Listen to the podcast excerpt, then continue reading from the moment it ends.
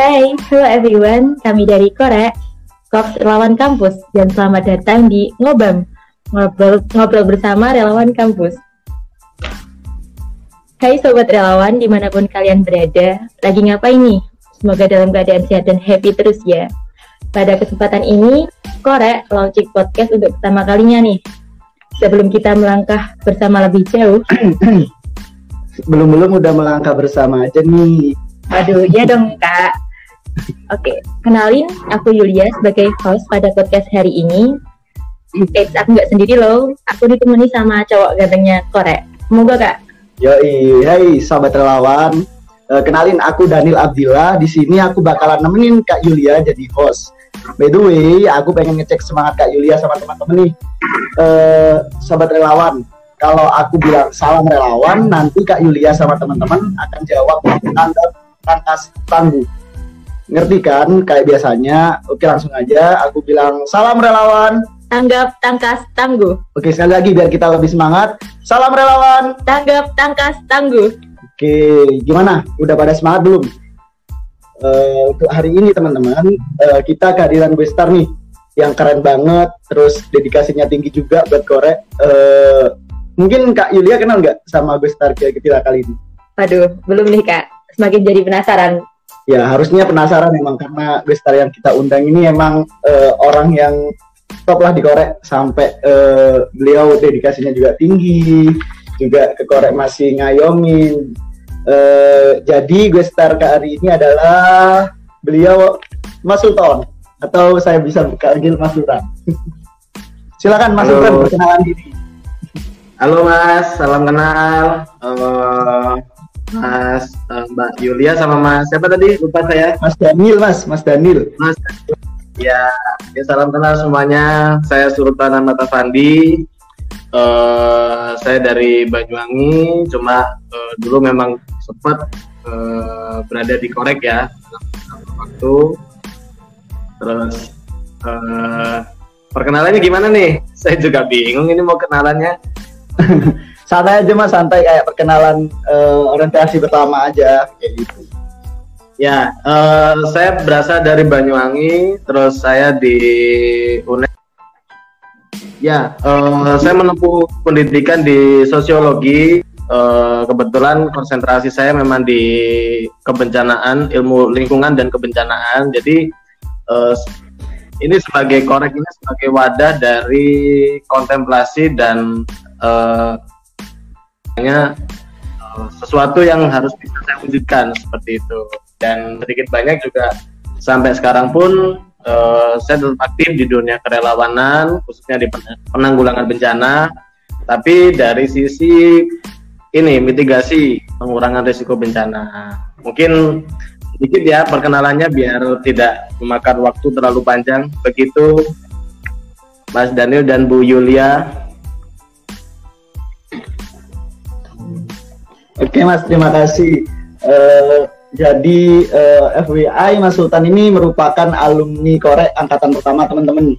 Nah uh, tadi udah sempat kita sapa. Apa kabar Mas Sultan? Uh, kabarnya baik ya? Bahagia sekali. Alhamdulillah. Alhamdulillah kalau masih sehat, uh, sering uh, tetap kabar-kabar terus sama teman-teman korek Mas Sultan. Uh, untuk akhir-akhir ini lagi sibuk ngapain nih Mas? Akhir-akhir ini uh, banyak sih, banyak kegiatan yang saya kerjakan sekarang. Selain dari pekerjaan utama saya di bidang environment, juga saya tetap aktif di pengurangan risiko bencana meskipun sifatnya hanya broadcast message untuk ini aja ya peringatan dini Terus saya juga sedikit banyak bantu pelaku UMKM, eh, pelaku ekonomi kreatif di salah satu kota di Banyuwangi. Terus eh, apa ya? Eh, pekerjaan masih suka trip di luar kota di Jawa Timur, Bali dan Nusa Tenggara seperti itu.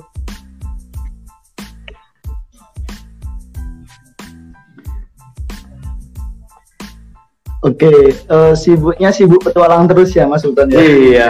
Selain pekerjaannya, tapi masih tetap ya, masih jiwa relawannya tetap sampai ada pekerjaannya masih pengurangan resiko bencana, Ya. miti- mitigasinya juga berjalan. Selalu. Jadi eh, pengalaman atau eh, hal-hal yang udah ditempuh di Korek sama di Univ tetap berlanjutnya Mas Yul- Terus, Mas Sultan ya. Ya, itu sudah jadi panggilan jiwa ya. Sudah jadi panggilan jiwa, terus sudah jadi passion juga. Jadi eh ya bekerja dengan hati ya, bekerja dengan hati. Kalau kata anak-anak indie itu bekerjalah dengan hati. Nah, ini salah satu panggilan hati saya sebenarnya untuk tetap terus bekerja di relawan penanggulangan bencana seperti itu. Oke, semoga aja mindset eh, seperti Mas Sultan ini bisa tertanam juga di teman-teman korek yang lain ya, Mas ya. Semoga saja, amin. Nah, selanjutnya kita akan masuk pada sesi tanya jawab bareng gestar kita Mas Sultan mengenai apa sih korek itu dan bagaimana kontribusi korek dalam menghadapi tantangan relawan. Ditambah lagi pada kondisi pandemi seperti ini. Eh, langsung saja Mas ya pada pertanyaan pertama mungkin ini pertanyaan yang pertama kali muncul ketika sobat relawan mulai mengenal korek biasanya teman-teman mikirnya gimana sih eh, asal usul terbentuknya korek Mas nah notabene kan Mas Sultan ini angkatan pertama. Mungkin sedikit banyak eh, punya informasi tentang ini biar teman-teman tahu sebenarnya gimana sih asal usul terbentuknya korek ini. Ya, silahkan Mas Sultan. Oke, jadi eh, asal usul terbentuknya korek sendiri itu sejarahnya cukup panjang dan lama ya, dan cukup melelahkan juga sih sebenarnya. Jadi kebetulan saya sendiri dulu angkatan perintis kedua, jadi angkatan perintis pertama tuh masih belum bentuk sebuah entitas ya korek itu. Jadi masih jadi masih gerombolan orang gitu aja, gerombolan orang. Dia tidak menamakan sebuah organisasi, masih belum ada entitas. Itu eh, senior saya di angkatan 2010. Itu yang mulai di 2010 2011. Nah, di angkatan saya sendiri jadi entitas korek tersebut awalnya sih eh, namanya belum korek ya jadi masih relawan kampus. Atau dulu kita nyebutnya mahasiswa tanggap bencana atau mahagana waktu itu waktu itu. Jadi setelah kita 2014 2015 eh, kita ada diklat pertama itu langsung dengan kolaborasi dengan BNPB kebetulan kita juga disokong langsung oleh kepala BNPB yang pertama eh, Profesor Samsul Ma'arif. Kebetulan itu guru besar kita juga di FISIP di sosiologi. Jadi kita banyak sekali belajar dari situ. Jadi entitas yang belum terwujud itu akhirnya terbentuk menjadi sebuah organisasi. Nah dari organisasi itu eh, masih banyak ceweknya daripada cowoknya jadi anggapannya korek itu hanya organisasi-organisasi UMK UKM ya UKM kayak gitu. Tapi tapi karena kita istilahnya sebagai salah satu penggerak di bidang emergency jadi waktu itu kita langsung di bawah rektorat. Jadi mungkin dianggap bisa sejajar dengan dosen dan staf di di univ ya seperti itu. Jadi sempat seru tuh dulu. Jadi kita eh, ketika di lapangan tuh dengan dosen pun kita kita setara gitu. Jadi nggak nggak nggak bukan sebagai dosen dan mahasiswa tapi kita setara. Kalau kalau berada di korek waktu itu. Nah untuk entitasnya yang sudah terbentuk menjadi korek ini mayoritas kan perempuan kan. Jadi kita ada pasukan namanya pasukan Al-Baqarah atau pasukan sapi betina karena di dalamnya banyak ceweknya dan ya banyak ceweknya dan cewek-cewek itu pun juga nggak malu untuk terjun langsung di tempat banjir kemudian mitigasi di sekolah mitigasi di desa-desa sampai di pesisir pesisir ini untuk mitigasi tsunami seperti itu. Jadi kalau sejarahnya seperti itu secara singkatnya. Oke, jadi lika-liku banget ya untuk Mas Sultan Ya. eh, buat ngembangin korek dari rintisan pertama, rintisan kedua hingga seperti sekarang. Ya. Sudah memiliki enam angkatan nih. Oh iya, sudah nama angkatan ya. Oke. Iya, udah tua ya cukup tua Mas. Iya. Oke, lanjut nih buat pertanyaan yang kedua.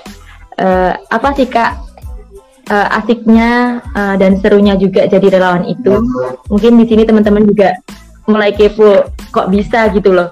Iya. Dan dari Mas Sultan sendiri juga eh, seperti jiwa-jiwa tertanam, udah Mhm. mendarah daging gitu. Ya. Oke, bisa ditanggapin nggak?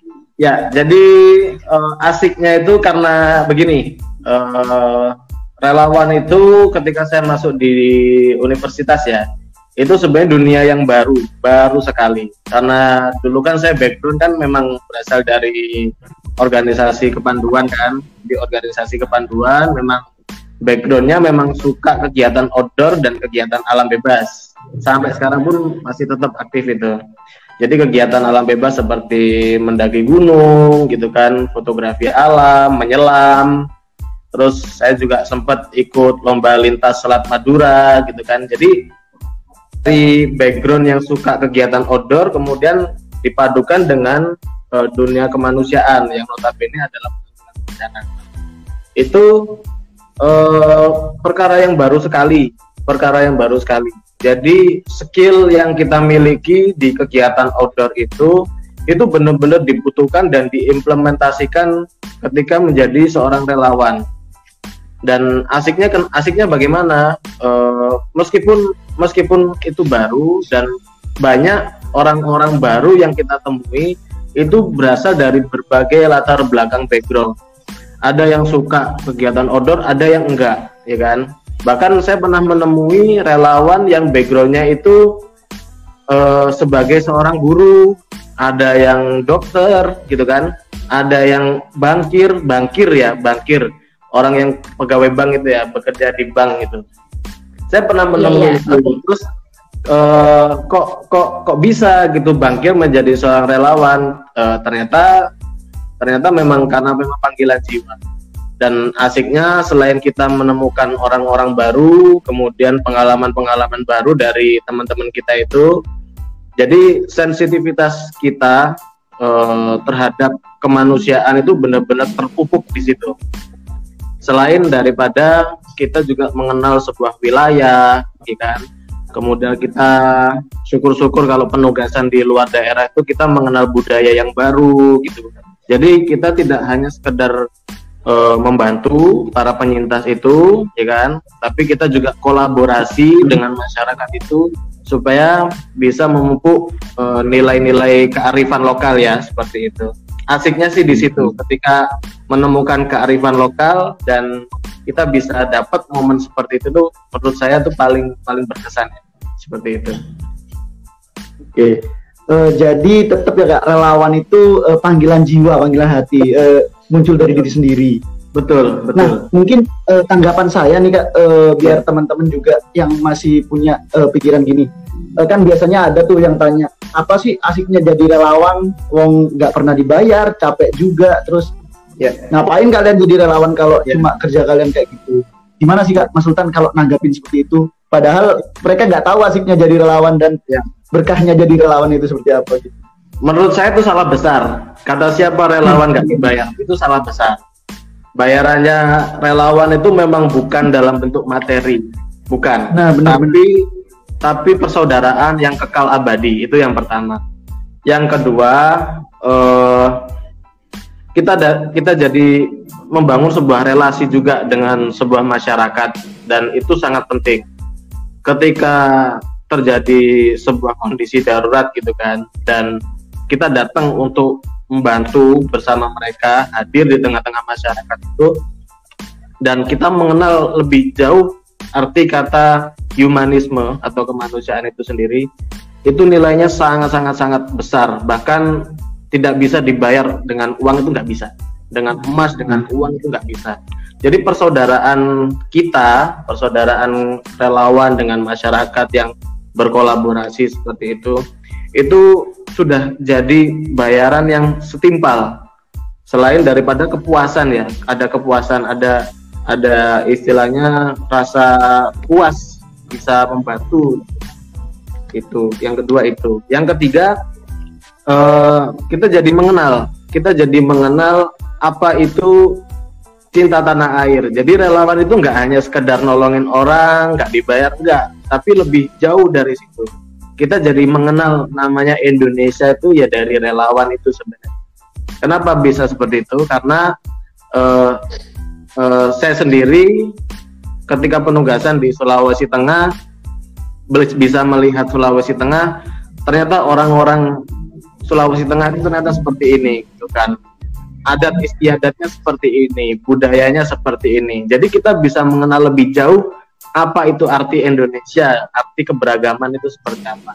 Dan ketika menemukan hal-hal baru seperti ini ini nggak bisa dibayar dengan uang. Nggak bisa nggak bisa. Nggak bisa dibayar dengan harta material itu materi itu nggak bisa. Jadi sesuatu yang baru sesuatu yang berharga itu sesuatu yang bernilai tidak harus dengan uang tidak harus dengan materi. Jadi salah besar ketika relawan nggak dibayar. Bayarannya malah sangat sangat sangat besar. Seperti itu. Oke oke, aku setuju banget nih dengan statement Kak uh, Sultan dengan uh, kalau uh, apa yang udah didapat relawan itu sebenarnya nggak bisa dibayar dengan uang kayak gitu. Iya. Uh, jadi teman-teman kalau masih uh, masih kayak punya keraguan apa sih jadi enaknya lawan monggo silahkan. Ya. uh, buka mindset kalian. Bahwa hmm. bener gak sih kak kalau kita udah ngelakuin apa yang kita pengen dan dapatnya hmm. lebih banyak emang nggak bisa dibayar dengan uang kan kayak gitu? Benar benar gitu sih. benar. Ya uh, selain ada nilai apa ya selain ada rasa kepuasan batin gitu kan kemudian kita menemukan hal baru gitu kan. Jadi kalau saya sendiri begini jadi saya termasuk pencinta adrenalin juga ya. Jadi ketika sudah dagdikduk dagdikduk gitu ya, kemudian apa namanya ada ada situasi darurat gitu ya, misal kayak gempa susulan kayak gitu-gitu tuh. Jadi eh, pengalaman hidup setengah hidup dan antara hidup dan mati ini pun juga nggak bisa dibayar sebenarnya.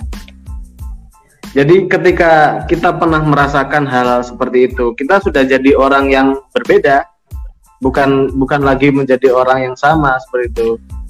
Jadi itu pun juga menjadi salah satu alasan e, banyak relawan-relawan yang senior-senior itu meskipun mereka sudah memiliki jabatan, memiliki pangkat, memiliki kekayaan dan lain sebagainya, mereka justru lebih mementingkan ini apa e, apa namanya kemanusiaan, kemanusiaan.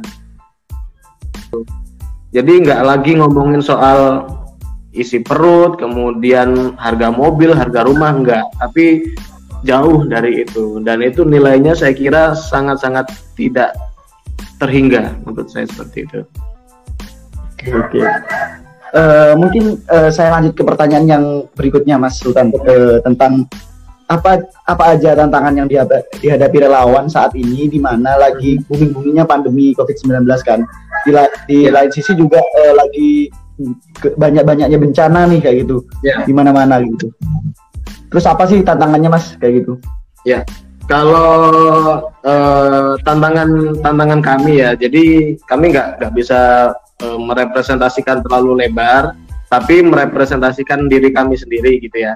Jadi kalau tantangannya sih memang uh, kita memang selalu bekerja di lapangan ya, kita selalu bekerja di lapangan jadi kita selalu berusaha untuk tatap muka, hidup berdampingan langsung dengan masyarakat.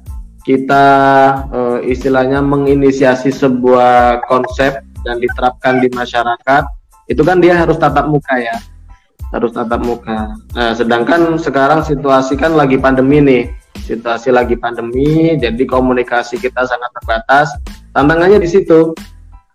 Tantangannya ketika masyarakat yang berada di pelosok di pegunungan di pesisir ya kan di lereng-lereng bukit itu kan akses mereka komunikasi kayak jali, jaringan internet itu kan sangat terbatas sekali ya.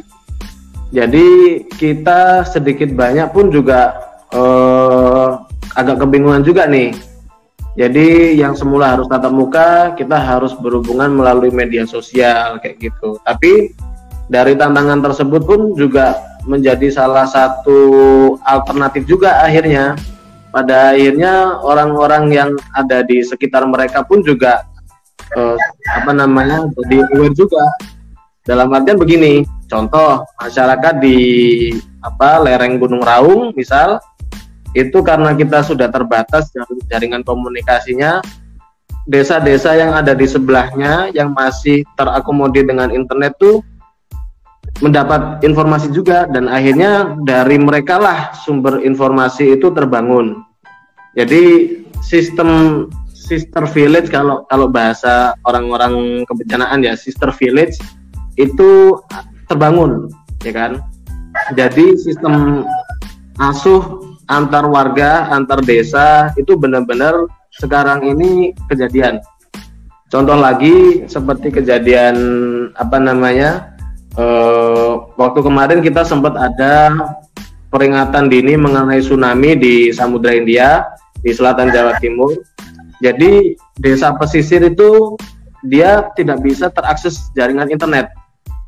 Tapi di desa sebelah itu jaringan internet cukup kuat, ya kan? Nah, dari situ pun warga desa sebelah ini malah rela-rela berbondong ke desa pesisir untuk ngasih tahu, ngasih tahu bahwa ini kondisinya seperti ini, ada sinyal darurat seperti ini. Nah, itu jadi salah satu ini ya kejadian yang kejadian yang harusnya sebagai kekurangan tapi jadi uh, optimisme baru akhirnya. Jadi orang harus beradaptasi sekarang seperti itu. Oke, jadi tetap uh, bersambung ya Mas untuk komunikasinya ya, walaupun terbatas betul. tapi tetap mengusahakan gitu. Ya, adaptasi, adaptasi sangat penting. Oke, uh, mungkin bisa lanjut pertanyaan yang selanjutnya ya Mas ya. Uh, okay. Ada nggak sih kak untuk persiapan khusus untuk jadi relawan itu waktu awal gitu loh kak? Oh, waktu awal ya. Ya. Uh, waktu awal sih persiapan khususnya hanya ini sih uh, mental ya, mental, mental itu tetap segalanya. Jadi uh, kalau bahasa tentara kan ragu-ragu kembali sekarang juga gitu kan Nah, itu pun sebenarnya juga diterapkan. Disiplin militer itu di volunteer, di relawan itu sebenarnya juga berlaku. Dalam artian begini, apabila apabila masih ada pikiran, waduh nanti kalau begini gimana, nanti kalau begini gimana. Jadi ketakutan sebelum sebelum terjun itu itu jadi hal yang mungkin uh, apa ya menggagalkan menggagalkan seseorang untuk masuk ke dunia relawan. Sebenarnya enggak Sebenarnya enggak. Jadi eh, persyaratan khususnya itu yang paling utama adalah mental. Yang kedua fisik. Fisik mungkin eh, setiap orang memiliki ini ya, memiliki karakter, kemudian kecenderungan dan bakat minat masing-masing. Jadi kalau fisik pun sebenarnya masih bisa ditoleransi. Cuma cuma seorang relawan harusnya memang dalam kondisi selalu fit memang kalau lain-lain nggak ada sih, nggak ada. Paling cuma restu dari orang tua gitu aja sih. Atau kerabat terdekat bahwa teman-teman harus uh, teman-teman masuk jadi seorang relawan. Dan itu harus terdaftar ya, teman-teman ya. Harus terdaftar dalam artian uh, ketika kamu menjadi seorang relawan, data kamu tuh sudah harus ada di database data teman-teman harus ada di database minimal di database organisasi dan juga dilaporkan ke BBBD atau ke BNPB seperti itu. Jadi tujuannya adalah ketika terjadi emergensi dan sewaktu-waktu membutuhkan mobilisasi tenaga yang cukup banyak, teman-teman sudah siap seperti itu. Begitu. Oke, berarti emang persiapan jadi relawan ini uh, harus punya niat, mental, sama panggilan betul. hati yang utama, sama betul. informasi ya kak ya, informasi betul, sama betul. kalau kita udah terjun langsung sama harus terdaftar minimal di organisasi buat uh, kepentingan mobilitas sendiri gitu. Betul, betul, betul. Seperti okay. itu. Nah, uh, oke okay, kak, kita langsung lanjut ke pertanyaan. Mungkin ini apa sih harapan untuk korek dan relawan-relawan di seluruh Indonesia yang sedang berjuang melawan COVID-19 sama juga eh, kebencana-bencanaan yang lain seperti di NTT dan yang lain-lain seperti harapannya apa nih? Kalau ya kalau harapan harapan saya sih saya sebenarnya ada mimpi ya terhadap korek itu. Jadi setelah kita masuk ke jaringan Jawa Timur, saya nggak eh, belum puas. Jadi saya sempat ngobrol dengan pembina dan juga ketua uh, bisa nggak korek ini masuk ke circle nasional atau internasional itu. Jadi korek tidak hanya sekedar entitas yang berada di naungan universitas, nggak, nggak, nggak cukup, nggak cukup hanya situ. Tapi korek menjadi salah satu uh, istilahnya uh, kalau kalau bahasa kalau bahasa ini bahasa ilmiahnya kita harus jadi pakar gitu lah. Jadi jadi tim ahli misal seperti itu. Jadi korek itu harapannya menjadi tim ahli pengurangan risiko bencana atau mitigasi atau penanggulang manajemen penanggulangan bencana di seluruh Indonesia. Harapannya seperti itu. Jadi kita tidak hanya sekedar eh, apa namanya membantu eh, dropping logistik, kemudian eh, psikososial dan lain sebagainya, trauma healing atau dapur umum enggak, tapi kita harus hadir eh, sebagai tenaga ahli, ya kan, untuk eh, mengadvisori pemerintah daerah khususnya seperti itu. Jadi dari situ korek memiliki apa namanya memiliki sebuah keahlian khusus yang harus bisa diterjemahkan untuk membantu di pemerintah-pemerintah daerah di seluruh Indonesia. Seperti itu, harapannya seperti itu sih. Cuma uh, membutuhkan waktu yang cukup panjang ya persiapannya. Oh, iya mas, betul sekali. Uh, kita sendiri juga dari anggota Korek sekarang uh, berharapnya juga sama seperti apa yang diharapkan ya. Mas Sultan tadi. Semoga juga bisa segera tercapai amin, Korek dalam waktu dekat ini gitu. Amin. Uh, mungkin harapan harapan-harapan itu sudah mulai dibangun Mas dan juga uh, mungkin ke depannya akan kami Insya Allah uh, realisasikan biar apa yang diharapkan oleh kayak Mas Sultan yang alumni bisa tercapai juga ya gitu. Nah, ya, amin, uh, amin. mungkin uh, untuk obrolan kali ini kita udah bahas tentang uh, gimana gimana gimana peran jadi relawan, terus uh, asal usulnya korek sendiri yang emang uh, panjang dan lebar, terus asiknya relawan seperti apa yang uh, notabene kita jadi lawan meskipun nggak dibayar uh, emang emang pengalamannya itu nggak bisa dibayar dengan uang seperti ya, apa yang diomongkan Mas Sultan tadi. Terus juga bahas tantangan-tantangannya gimana, persiapannya seperti apa dan harapan kita ke depannya untuk korek dan relawan Indonesia yang lain gimana kayak gitu. Uh, betul. Nah, oke okay, Mas, untuk kali ini mungkin obrolannya bisa dicukupkan karena udah uh, sedikit ilmu yang Lebih diberikan Mas Sultan ya. Oke. Okay. Uh, sudah ya. diberikan. Terima kasih kita ngobrol. Gimana sama-sama. Uh, mungkin kalau Mas Sultan boleh uh, uh, sebutin kontak person Mas, mungkin teman-teman yang dengerin podcast kali ini bisa kalau emang perlu informasi ke Mas Sultan bisa tanya-tanya langsung ke Mas Sultan. Boleh. Boleh mas, uh, untuk kontak person saya uh, bisa menghubungi di nomor WA ataupun uh, saluran pribadi di 085 331 416 362 atau bisa menghubungin alamat email saya, alamat email pribadi di sultanafandi@gmail.com. Semuanya huruf kecil. Jadi seperti itu. Monggo silakan bebas. Saya terbuka untuk teman-teman, khususnya uh, untuk manfaat orang banyak. Insya Allah saya terbuka. Kalau misal dibutuhkan literatur ataupun diskusi mengenai penanggulangan bencana, rumah saya selalu terbuka 24 jam. Oke, di sini teman-teman bisa banget nih langsung hubungin ke Mas Sultan untuk informasi lebih lanjutnya ya mengenai relawan atau pun hal-hal yang berkaitan dengan uh, korek ya gitu. Ya. Oke nih, jadi terima kasih kepada Mas Sultan yang sudah pada launching podcast kali ini. Aku dan Kak Daniel selaku host mohon maaf jika ada kata-kata yang kurang berkenan dan tak lupa kepada sobat relawan nih yang mendengarkan podcast ini. Semoga ilmu yang disampaikan Mas Sultan tadi menambah wawasan dan pengetahuan kita ya. Ya, alhamdulillahnya juga nggak kerasa nih Mas, uh, kita udah di penghujung acara, jadi begitulah ya kurang lebih ulasan tentang dunia relawan. Ya. Jadi tunggu apa lagi? Yuk gabung bersama kami di Korps Relawan Kampus Universitas Jember. Jangan lupa juga follow Instagram Korek di @korek_unet. Jangan lupa dobelnya R ya teman-teman. Dan ikuti terus info dan perkembangan lainnya bisa dilihat di IG Instagram Korek juga, bisa dilihat di blognya Korek juga. Nah, sebelum uh, kami akhiri, aku uh, secara pribadi ada pantun nih. Aduh, apa nih kak? Ya, Ya, dengerin pantunku pisau diasah di pagi hari. Asik. Beli pisaunya di saat Lanjut. Berakhir sudah podcast hari ini. Semoga bisa membawa fa- manfaat. Oke, aku juga gak mau kalah nih Mas Sultan. Boleh, boleh. Apa tuh? Apa tuh? Boleh, boleh, boleh. boleh. Penjahit benang membawa peti. Cakep. Ibu Cakep. Rahayu menjahit kebaya. Asik. Iya. Kami pamit undur diri. Terima kasih atas perhatiannya.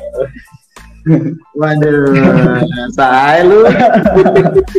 Oke, Mas Sultan, teman-teman, Oke, sampai jumpa di podcast selanjutnya. Kami pamit undur diri.